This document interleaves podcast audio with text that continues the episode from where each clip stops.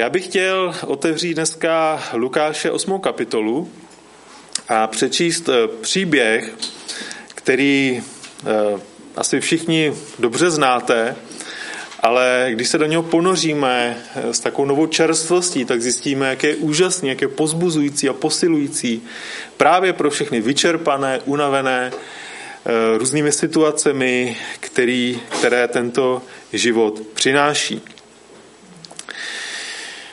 Tak, zeptám se, slyšíte mě dobře? Nemám si to zvednout? Ne, je to v pohodě. Dobře. Že v Těšíně vždycky pak zvukaři napomínají, musíš mluvit do mikrofonu. tak, tak jsem rád, že tady to funguje dobře. Takže Lukáš 8. kapitola a budu číst od 40. verše. Při návratu Ježíše vítal dav lidí. Všichni už na něj čekali. V tom přišel muž jménem Jairus, představený synagogy. Padl Ježíši k nohám a prosil ho, aby, k ním šel, aby s ním šel domů. Měl totiž jedinou dceru, asi 12 letou, a ta umírala. Šel tedy za ním a davy ho tiskli ze všech stran. Byla tam jedna žena, která už 12 let trpěla krvácením. Utratila všechno své živobytí za lékaře, ale žádný nemohl uzdravit. Když se ale zezadu přiblížila k Ježíši a dotkla se cípu jeho roucha, její krvácení hned přestalo. Kdo se mě dotkl, ptal se Ježíš. Když se nikdo nepřiznával, ozval se Petr, mistře, davy se na tebe tlačí a mačkají. Ježíš ale opakoval, někdo se mě musel dotknout. Cítil jsem, jak ze mě vyšla moc. Žena viděla, že se to neutají. S rozechvění přistoupila, padla před ním a pověděla mu předevšemi, proč se ho dotkla a jak byla hned uzdravena. Cero, odpověděl Ježíš, tvá víra tě uzdravila, jdi v pokoji. Tak někdy se tento příběh nazývá takovým, vidíme vlastně takový zázrak v zázraku. Jo? Je, je tu vlastně uzdravení Jairovy dcery, ale zároveň mezi tím, jakoby mimochodem, dochází k uzdravení této nemocné ženy. Takže eh, ten příběh známe. Jairus prosí Ježíše, aby uzdravil jeho 12-letou dceru, je zoufale nemocná a eh, jak se Ježíš blíží k Jairovu domu, tak se ze všech stran na Ježíše mačkají, jak jsi to říkal, tiskají nebo pomojají. davy lidí, davy lidí se na, něj, na Ježíši tisknou. A e, mnozí z vás jste byli v Izraeli, prostě víte, jak v těch vesničkách jsou také úzké ulice, takové úzké kamenné ulice a tak tam musel být chaos, matek. Jairos tam stojí, tahá Ježíše za rukáv a říká, mistře, pojď, má dcera umírá. Učedníci tam obklopují Ježíše, můžeme si je představit jako takové bodyguardy, a samozřejmě desítky, možná stovky nedočkavých lidí se tlačí na Ježíše. Natahují k němu ruce, aby se ho dotkli. A mezi tím se k Ježíši ze zadu přiblíží jedna nemocná žena. Nikdo si ji nevšimne, aby se dotkla toho modro-bílého střapce na jeho plášti. Lukáš, který eh, byl vystudovaný lékař, tak uvádí to, že tato žena vynaložila na lékaře všechno, co měla a nikdo ji nemohl uzdravit. Představte si 12 let ta žena utrácela všechny své peníze, všechny úspory, nevím, jestli tenkrát bylo nějaké spoření, ale prostě všechno dala za lékaře. A 12 let jí nikdo nedokázal pomoci. Lukáš si samozřejmě jako lékař uvědomuje limity lékařských možností. Já jsem, já jsem moc rád za naše zdravotnictví, jak eh, za nesmírné pokroky a, a děkuji Bohu za všechny lékaře. Opravdu eh, my trávíme teď hodně času po nemocnicích, ať už v Brně nebo v Ostravě. A díky Bohu uvědomuji si, jak je, jak je to náročná služba. Děkuji Bohu za všechny lékaře, za všechny sestry, za všechny personál v nemocnicích, jakým úžasným způsobem se nám věnuje i to, aby jsme se tam cítili dobře a, a samozřejmě po té lékařské stránce i našemu, našemu synovi. Ale asi v každé době budou nemoci, které z lidského hlediska prostě budou nevyléčitelné. Jo, tenkrát před těmi dvěma tisíci lety to bylo samozřejmě v, eh, mnohem větší množství nemocí než je dnes, ale oni se objevují stále nové a nové různé civilizační choroby a i dnes jsou mnohé z toho lékařského hlediska nevylečitelné.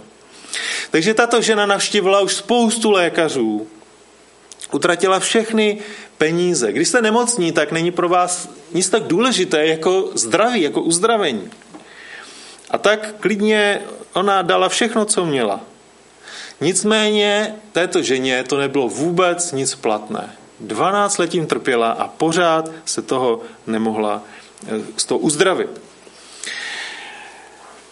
Ale to nebylo všechno. Ono to nebylo tak jednoduché. Ono v tom Izraeli to bylo ještě složitější. Protože když si otevřete Mojžíšův zákon eh, Levitiku z 15. kapitolu, tak tam se dočtete, co všechno tito lidé museli ještě navíc vytrpět k té své nemoci. Jo, jako takovou možná nějakou ochranu té společnosti. Nevíme přesně, co, co to bylo za problém, za chorobu, ale nějakým způsobem to třeba mohlo být i ohrožující pro ostatní.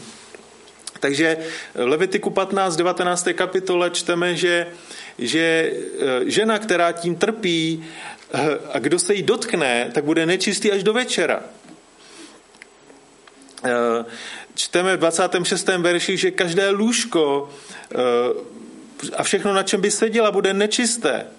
A, kdo by, a v 27. verši čteme, že kdo by se takové eh, ženy dotkl, bude nečistý. Vypere si oděv, omije se vodou a bude nečistý až do večera.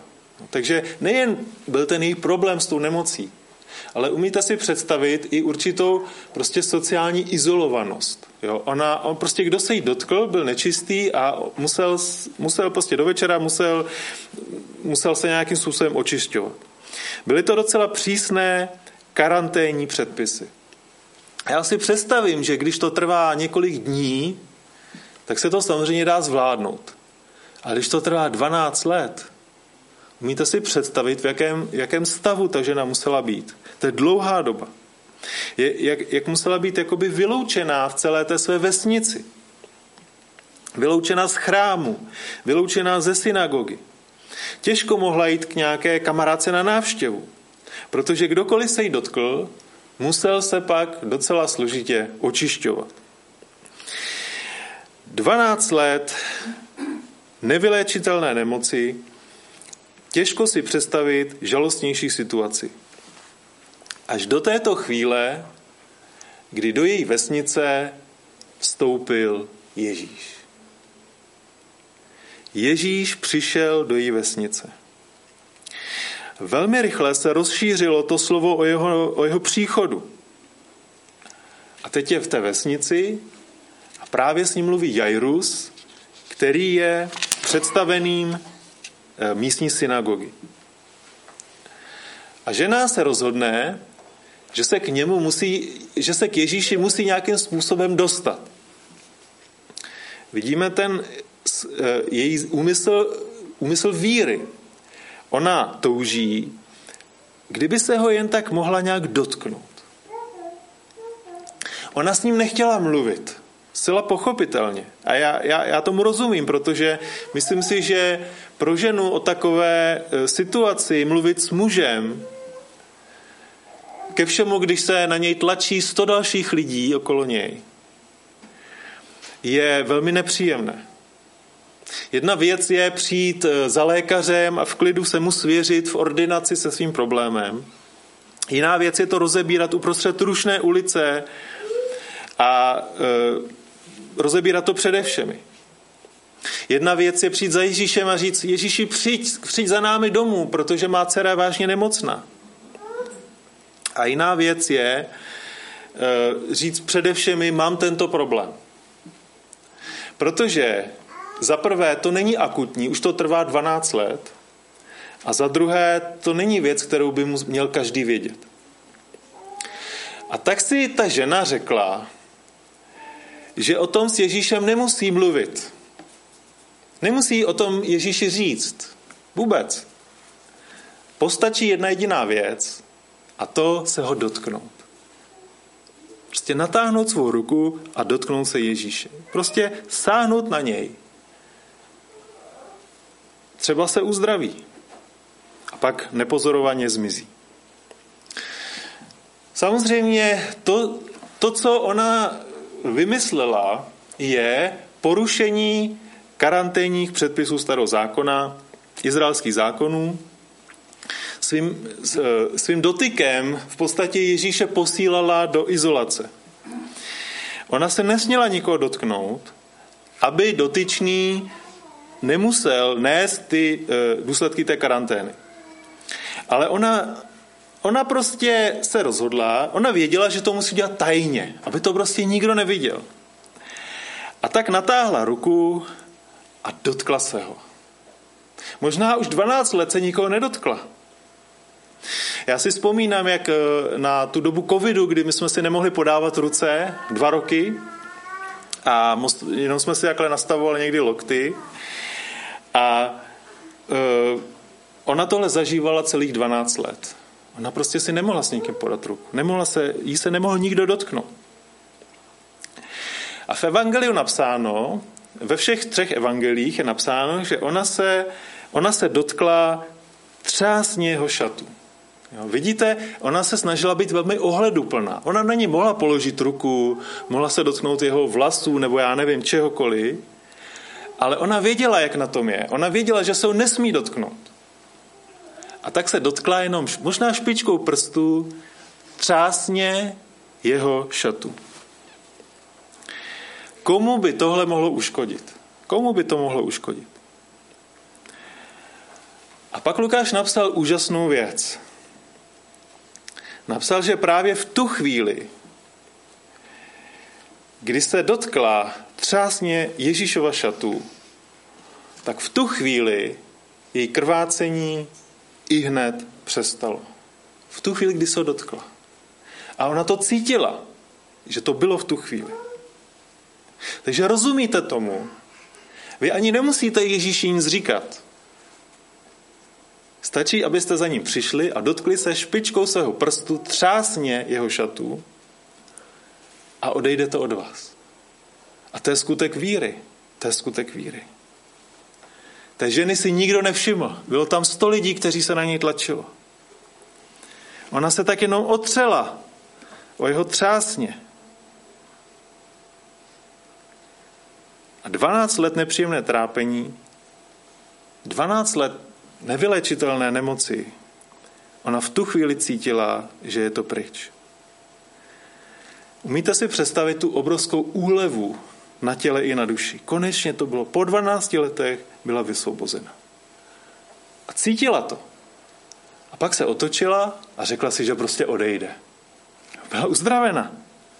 Dosáhla toho, po čem toužila, po čem žíznila, byla uzdravena.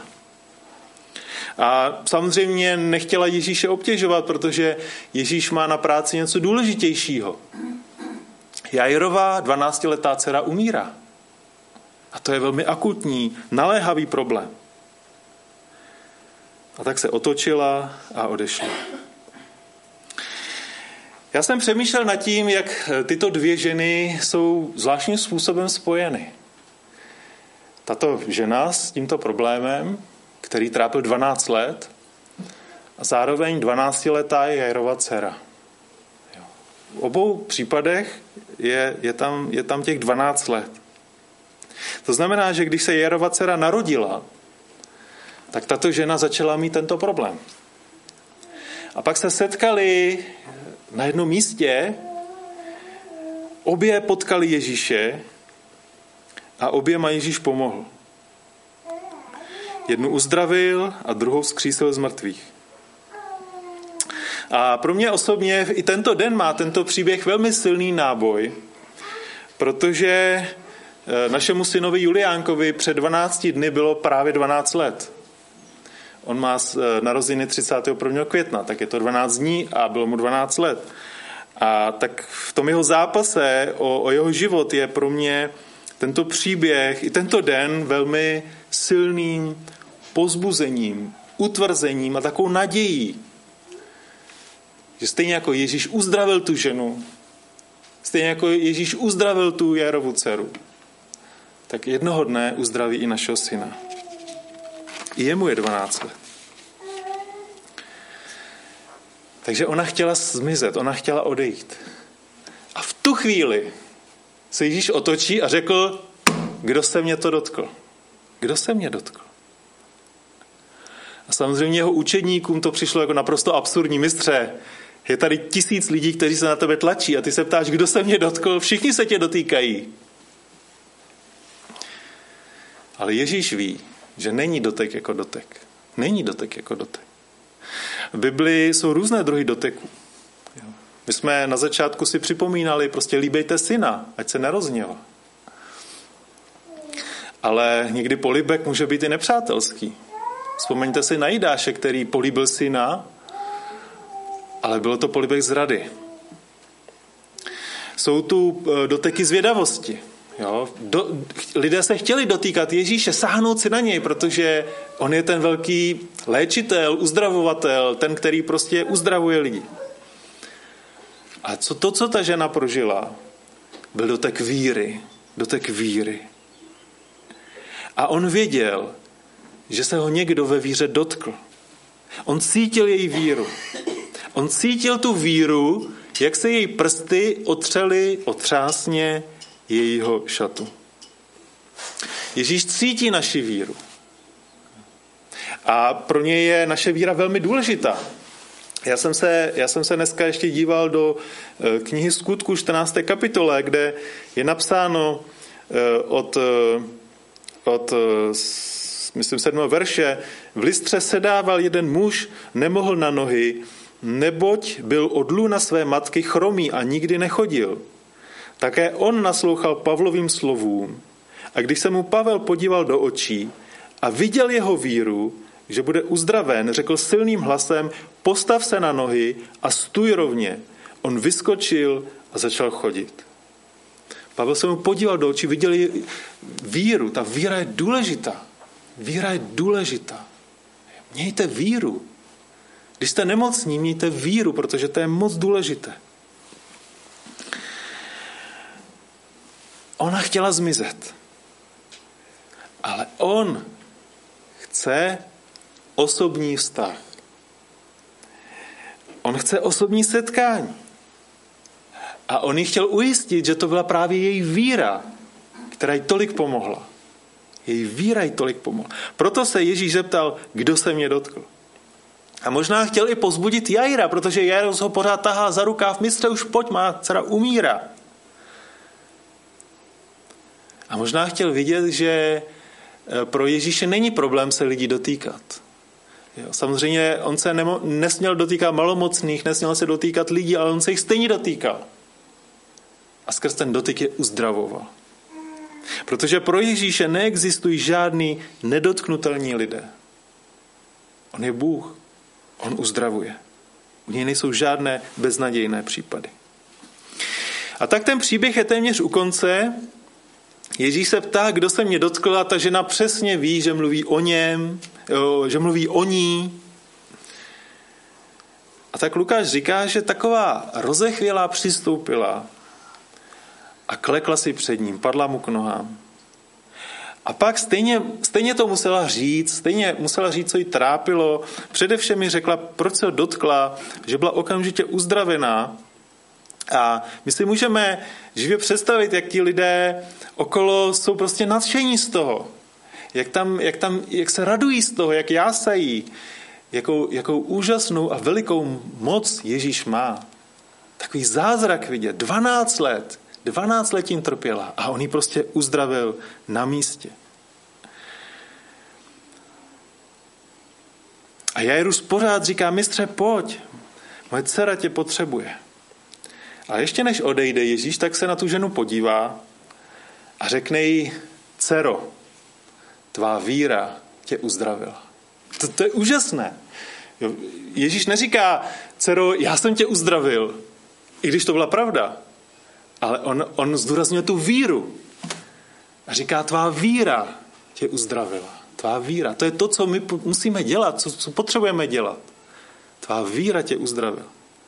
A můžeme si všimnout i to, že to je jediné místo v celé Bibli, jediné místo v celé Bibli, kdy Ježíš nějaké ženě říká dcero. Jo, to je jedinkrát, kdy Ježíš nějaké...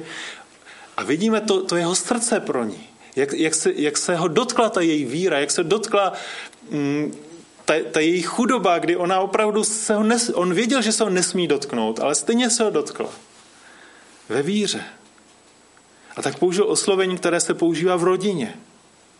A my víme, že Ježíšova rodina je každý, kdo v něho věří. Jairus přišel žádat Ježíše o jeho 12-letou dceru a Ježíš tady nazývá dcerou ženu, která měla 12 let trápení. A nakonec si řekne, jdi v pokoji. Možná použil to hebrejské slovo šalom, které znamená bezpečí, ochranu, zdraví a samozřejmě pokoj. Pokoj těla i duše. Jak úžasným, jak úžasným a citlivým člověkem Ježíš je. Jak on, on cítí každou naši bolest, každé naše trápení. A cítí její ruku víry. Na něj se mačká tisíc lidí, ale on cítí tu její ruku víry. A nebyl nějak, nebyl příliš zaneprázdnění, aby se s ní obtěž, obtě, obtěžoval, neřekl prostě já musím rychle jít za tou Jarovou dcerou, eh, a, ale, ale prostě zastavil se, mluvil s ní. Jeho nemohli eh, zastavit všechny pekelné síly na jeho cestě. Ale zastavila ho, zastavila ho ta žena s tím svým dotykem. To, co nedokázal prostě Satan s celou svou armádou, udělala tato žena. Zastavila Ježíše na té jeho cestě. A on s ní mluví, jako by ona byla tou jedinou osobou v celém davu. Takový je náš Bůh.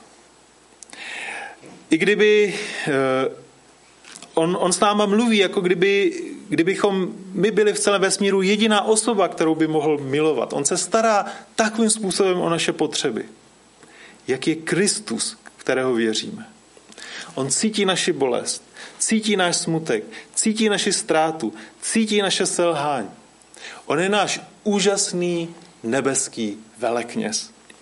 V Židům 4.15 eh, autor píše, my nemáme přece velekněze, který není schopen mít soucit s našimi slabostmi.